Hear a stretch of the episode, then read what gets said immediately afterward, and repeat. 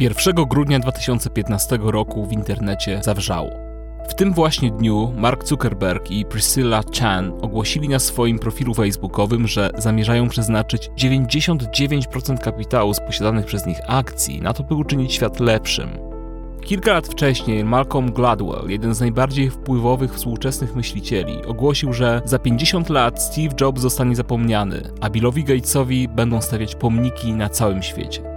Była to zapowiedź tego, co miało nastąpić 15 lipca 2006 roku, gdy Bill Gates publicznie zapowiedział, że ustąpi ze stanowiska w Microsoftie, by poświęcić się działalności filantropijnej.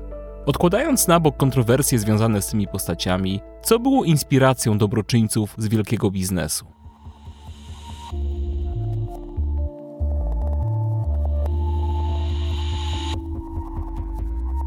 Nazywam się Andrzej Skasko i zapraszam do wysłuchania podcastu, w którym usłyszycie historie osób, które stały na czele ruchów społecznych, tworzyły przełomowe rozwiązania, osiągały nietuzinkowe rezultaty biznesowe. Historie te opowiedziane są z perspektywy pojedynczych minut, które zadecydowały o ich wielkim sukcesie lub o sromotnej porażce. Opowieści te konfrontuję z własnym doświadczeniem, tworząc przestrzeń do refleksji oraz inspirując do podejmowania nowych wyzwań.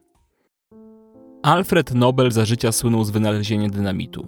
Ten szwedzki chemik, inżynier i przemysłowiec zarejestrował w sumie ponad 350 różnych patentów oraz stworzył sieć laboratoriów i fabryk materiałów wybuchowych w 20 krajach na całym świecie.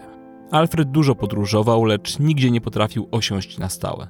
Mówił, że jego dom jest tam, gdzie pracuje, a pracuje wszędzie.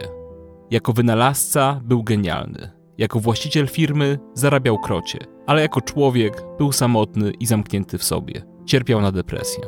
W wolnym czasie pisał wiersze i powieści. W 1888 roku brat Alfreda, Ludwik, zmarł we Francji na atak serca. Wówczas tamtejsze gazety wydrukowały nekrologi Ludwika, a wśród nich co najmniej jeden był omyłkowo zatytułowany nie na Ludwika, a właśnie na Alfreda Nobla. Jego tytuł brzmiał Le Marchand de la Mort est mort, czyli Kupiec śmierci nie żyje, obwieszczając, że wczoraj zmarł dr Alfred Nobel, który zbił fortunę szukając sposobów jak najszybszego zabicia jak największej liczby ludzi. Gdy Alfred przeczytał swój nekrolog, był przerażony myślą, że zostanie zapamiętany w ten właśnie sposób. W testamencie spisanym kilka lat później przeznaczył 90% swojego olbrzymiego majątku na utworzenie funduszu, który miał być dzielony w formie nagród za osiągnięcia w dziedzinie fizyki, chemii, medycyny, literatury czy na polu krzewienia idei pokojowych.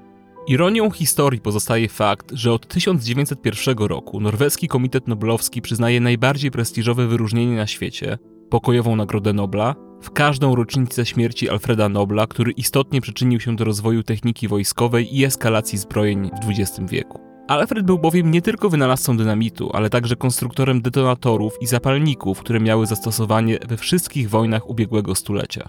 Mimo to znany jest on dzisiaj przede wszystkim ze słynnych nagród tytułowanych jego nazwiskiem. Lecz nie on jeden ustanowił patent na nieśmiertelność. Andrew Carnegie, który wychował się w biednej szkockiej rodzinie, jako nastolatek wyemigrował do USA. Zaczynał pracę w przędzalni bawełny, by u szczytu swojej kariery produkować więcej stali niż cała Wielka Brytania. Był najbogatszą osobą na świecie i jednocześnie uosobieniem kapitalistycznego krwiopijcy. Dniówka w jego zakładach pracy potrafiła trwać 12 godzin. Nie uznawał świąt, związków zawodowych i strajków, a robotnikom płacił najniższe możliwe stawki. Przez pierwszą część życia człowiek powinien gromadzić bogactwo, przez drugą dzielić się nim. Bo ten, kto umiera bogaty, umiera w hańbie, zwykł mawiać. W 1901 roku wycofał się z biznesu, a swojej firmy sprzedał za 400 milionów dolarów, czyli za równowartość co najmniej 20 miliardów dzisiejszych dolarów. Następnie przystąpił do dzielenia się bogactwem, przeznaczając blisko 90% swojego gigantycznego majątku na budowę tysięcy bibliotek, uniwersytetu w Edynburgu czy nowojorskiej sali koncertowej. To właśnie on w wieku 54 lat napisał Ewangelię Bogactwa, uchodzącą do dziś za wykładnię filantropii. Każdemu z fundowanych obiektów nadawał swoje nazwisko. Nowojorską salę koncertową nazwał Carnegie Hall, kompleks muzealny w Pittsburghu Carnegie Museum, a badania w dziedzinie fizyki i biologii wspierała jego Carnegie Institution. Najbardziej osobliwe wsparcie dotarło do Princeton University. Gdy dyrektor uniwersytetu zwrócił się do Carnegie o wsparcie finansowe futbolu amerykańskiego, ten odpowiedział, że nienawidzi tego brutalnego sportu, ale może zasponsorować wieślactwo. Rektor się zgodził, a filantrop ku powszechnemu zdziwieniu uczelni nie przekazał łodzi, lecz jezioro, na którym zbudowano tor regatowy. Jak sam mawiał, postępował zgodnie z Ewangelią bogactwa, która zobowiązywała go do zwrócenia społeczeństwu tego, co zabrał. W tym celu kierował się tymi samymi zasadami prowadzenia działalności, które uczyniły go bogatym. Podejście Carnegie do filantropii zyskało na popularności. W ciągu następnego stulecia bogaci darczyńcy poszli w ślady Carnegie, doskonaląc sztukę wydawania pieniędzy na dobro wspólne. Było to traktowane jako inwestycja finansowa, a najbogatsi gromadzili darowizny na cele charytatywne, wykorzystując znajomości i umiejętności, które nabyli w biznesie. Tradycyjni darczyńcy mieli skromniejsze cele, nie oczekiwali wiele w zamian za swoją hojność, w przeciwieństwie do nowej amerykańskiej filantropii, która była kapitalistycznym przedsięwzięciem na rzecz poprawy społecznej i sposobem na bycie zapamiętanym. W ślad za Carnegie poszedł m.in. Rockefeller, który już w wieku kilku lat sprzedawał kolegom cukierki, a pierwszą pracę zdobył już jako szesnastolatek. Podobnie jak Andrew, John wzbogacił się na agresywnym kapitalizmie. Założony przez niego koncern naftowy Standard Oil albo przejmował, albo doprowadzał do bankructwa słabszych konkurentów. Wielu z nich w desperacji popełniało samobójstwo.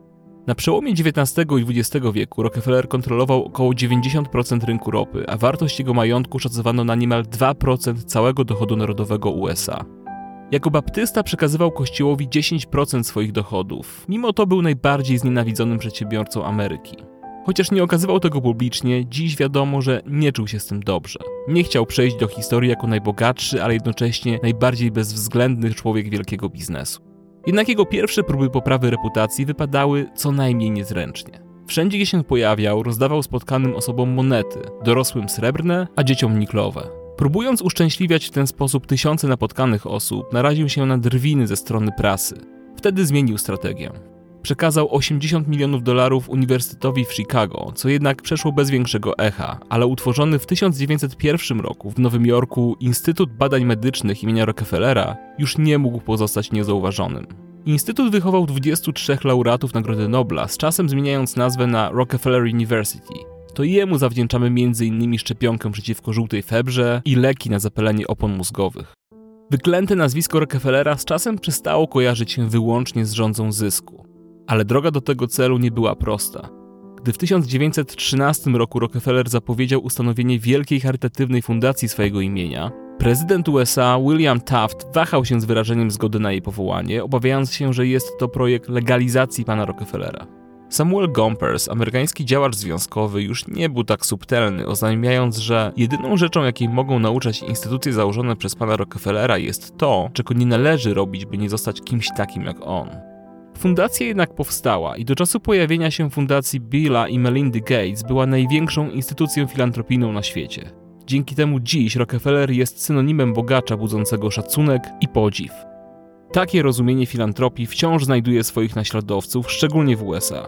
W sierpniu 2010 roku 40 amerykańskich miliarderów na czele z Warrenem Buffettem i Billem Gatesem ogłosiło, że oddadzą co najmniej połowę swojego majątku na cele dobroczynne. Podobnie jak Nobel, Carnegie czy Rockefeller, pragną oni pozostawić po sobie trwały ślad w historii świata. Gdzie nie spojrzeć, wydaje się, że wielcy dobroczyńcy realizują niezwykle ambitne cele. Powstrzymują zmiany klimatyczne, reformują edukację, eliminują groźne choroby. Jednocześnie fundacje zakładane przez miliarderów spotykają się z olbrzymią krytyką. Według The Atlantic niecharytatywna działalność charytatywna Zuckerberga i Chan sprowadza się do unikania podatków i niedemokratycznego przejęcia władzy. Czy właściwie nadają priorytety, czy wybierają najlepsze możliwe cele, czy pieniądze wykorzystują w najbardziej efektywny sposób? Cóż, pozostaje przyznać rację ekonomiście Wesleyowi Mitchellowi, który w 1912 roku na łamach American Economic Review napisał: Wydawanie pieniędzy jest łatwe, ale mądre wydawanie pieniędzy jest naprawdę trudne.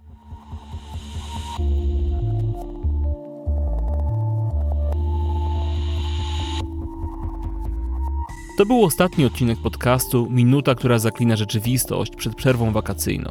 A po wakacjach podcast zmieni swoją nazwę na Historia jakiej nie znacie. Już teraz zapraszam do obserwowania kanału Historia jakiej nie znacie na najpopularniejszych platformach podcastowych.